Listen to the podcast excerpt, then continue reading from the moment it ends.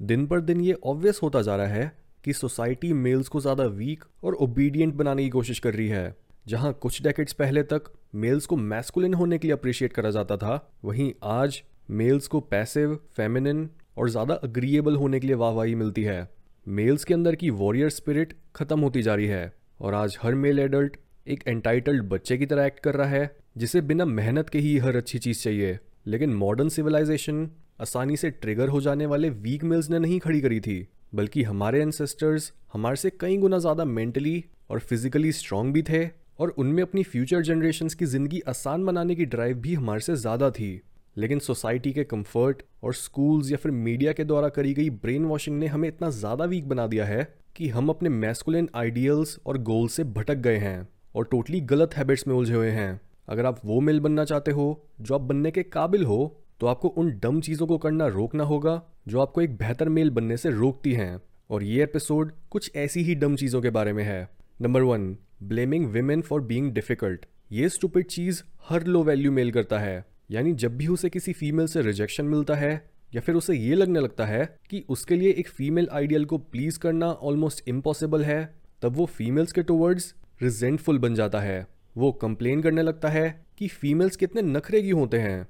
या फिर फीमेल्स को तो बस मेल्स के पैसों से मतलब है। इन फालतू की बातों को सिर्फ़ वही मेल्स बोल रहे होते हैं, जिनको डीप इनसाइड ये पता होता है कि वो एक हाई वैल्यू फीमेल के लायक नहीं हैं और वो खुद को ज़्यादा काबिल बनाने के बजाय फीमेल्स की चॉइस पर उंगली उठाने लगते हैं, ताकि वो उनके जैसे एक लूज़र के साथ सेटल कर लें।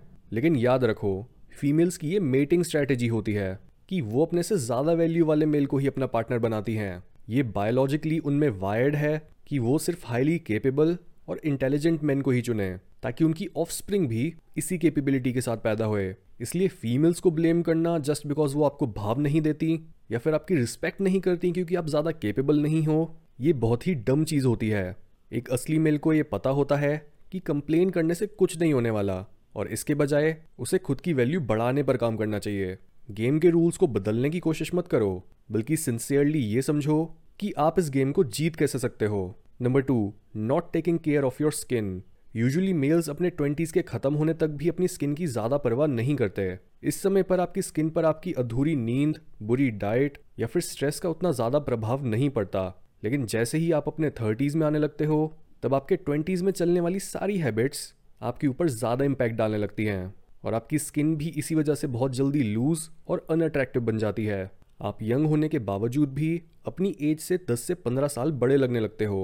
इसलिए अपनी स्किन को इतनी बुरी तरह से ट्रीट करना बंद करो और फालतू के प्रोडक्ट्स को स्किन पर लगाने के बजाय इस थम रूल को याद रखो कि अगर किसी चीज़ को आप खा नहीं सकते तो उसे स्किन पर लगाना भी हार्मफुल होगा, क्योंकि हमारी स्किन उस पर लगी हर चीज़ को अब्जॉर्ब कर लेती है, जिस वजह से आपकी स्किन बेस्ट तब लगेगी जब आप उस पर कम से कम केमिकल्स को यूज़ करोगे और एक हेल्दी लाइफ को फॉलो करोगे।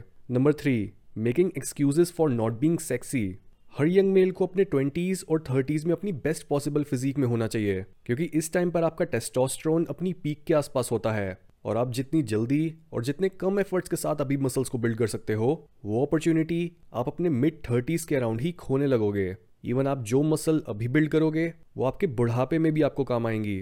जस्ट बिकॉज़ बढ़ती एज के साथ मसल्स कम होने लगती हैं। आज एटलीस्ट बहुत से यंग मेल्स मस्कुलर मेल्स को आइडलाइज तो करने लगे हैं। लेकिन फिर भी मेजोरिटी की मेल पॉपुलेशन अपनी फिजिक की जेनेटिक पोटेंशियल के बहुत नीचे है। कई मेल्स अपने अनहेल्दी लाइफस्टाइल और ओवर ईटिंग की वजह से एक्सेस फैट कैरी कर रहे हैं और कई मेल्स न्यूट्रिएंट रिच फूड्स ना खाने की वजह से बहुत ही स्किनी हैं। इसलिए इस अपॉर्चुनिटी को मिस मत करो और अपनी सेक्स अपील को बढ़ाओ जिम जाकर और हेल्दी डाइट लेकर। Number four too much weed sugar और एल्कोहल इन तीनों चीज़ों और इवन वीडियो गेम्स को भी मैं सेम कैटेगरी में ही डालता हूँ, क्योंकि ये चीज़ें आपको बहुत ही स्लो और अनप्रोडक्टिव बनाती हैं। ये बातें बस बोलने की होती हैं कि आप वीड लेने से ज़्यादा क्रिएटिव बन जाते हो, या फिर आप बिना अल्कोहल के किसी पार्टी को खुलकर एंजॉय कर ही नहीं सकते। असलियत में, आप इन चीज़ों का यूज़ करते हो रियलिटी को एस्केप करने के लिए, और जो केक आपको लाइफ से नहीं मिलती, उसी केक को इन नशों या फिर खाने की चीज़ों में ढूँढने के लिए। ओकेजनली ये चीज़ें आपको ज़्यादा नुकसान नहीं पहुँचाएँगी। लेकिन अगर आप हर अगले दिन ही नशे में होते हो, हर समय गेम्स खेलते रहते हो, या फिर अपने इमोशंस को बेहतर बनाने के लिए खाना खाते हो तो ऑब्वियसली ये एक बहुत ही डम आदत है, जिसे आपको ज़रूर बदलना चाहिए। Number five not investing early यानी फ्यूचर के बारे में इनफ प्लानिंग ना करना। आज बहुत से यंग लोग ये बोलते तो हैं कि वो अपने और दुनिया के फ्यूचर के बारे में काफ़ी एक्साइटेड और कंसर्न हैं। लेकिन उनकी ये बात उनके एक्शंस में नहीं दिखती। लोग बोलते तो हैं कि उन्हें अमीर होना है, लेकिन वो कभी एक सही तरह से इन्वेस्ट करना नहीं शुरू करते। Number six being thin skinned thin skinned और सेंसिटिव बने रहना एक ऐसी लग्जरी है, जिसे सिर्फ़ लूजर्स और डरपोक लोग ही अफोर्ड कर सकते हैं। और ये बहुत हद तक एक फ़र्स्ट वर्ल्ड प्रॉब्लम है, वरना असलियत में क्या फ़र्क पड़ता है कि आपको किसी ने इंटरनेट पर गाली दे दी, आपके फ्रेंड सर्कल या फैमिली में किसी ने आपका मज़ाक उड़ा दिया, या फिर आपको एक छोटा मोटा फेलियर मिला। लाइफ ऐसी ही है। यहाँ अगर आप स्ट्रांग नहीं बने तो दूसरे लोग या फिर आपके हालात ही आपको कुचल देंगे। इसलिए हर छोटी बात पर ऑफेंड होने या फिर लाइफ कितनी मुश्किल है इस बारे में कंप्लेन करने के बजाय, अपनी लाइफ में होने वाली हर अच्छी और बुरी चीज़ की ओनरशिप लो। बोलो कि मैं ही रिस्पॉन्सिबल हूँ कि मुझसे वो लड़की नहीं पटी। मेरी ही गलती है कि मेरे पास पैसे नहीं हैं और मैं ही अपनी कम्युनिटी को आगे बढ़ने से रोक रहा हूँ। जितनी जल्दी आप अपनी किस्मत की रिस्पॉन्सिबिलिटी लोगे उतनी ही जल्दी आप अपनी लाइफ की दिशा को कंट्रोल करना शुरू कर पाओगे। Number seven obsessing over no fap no fap एक एक्सट्रीम रिस्पॉन्स है, एक एक्सट्रीम प्रॉब्लम का। यानी जिस तरह पिछले कई डेकेड्स में एडल्ट एंटरटेनमेंट इतना इजीली एक्सेसिबल हो गया है, उसी स्पीड से आजकल का यूथ भी इन चीज़ों को हर समय और हर जगह देखने के लिए प्रोग्राम्ड हो गया है। जिस वजह से आज के मेल्स रियल लाइफ में इंटीमेसी को पाने में उतनी मेहनत नहीं लगा रहे।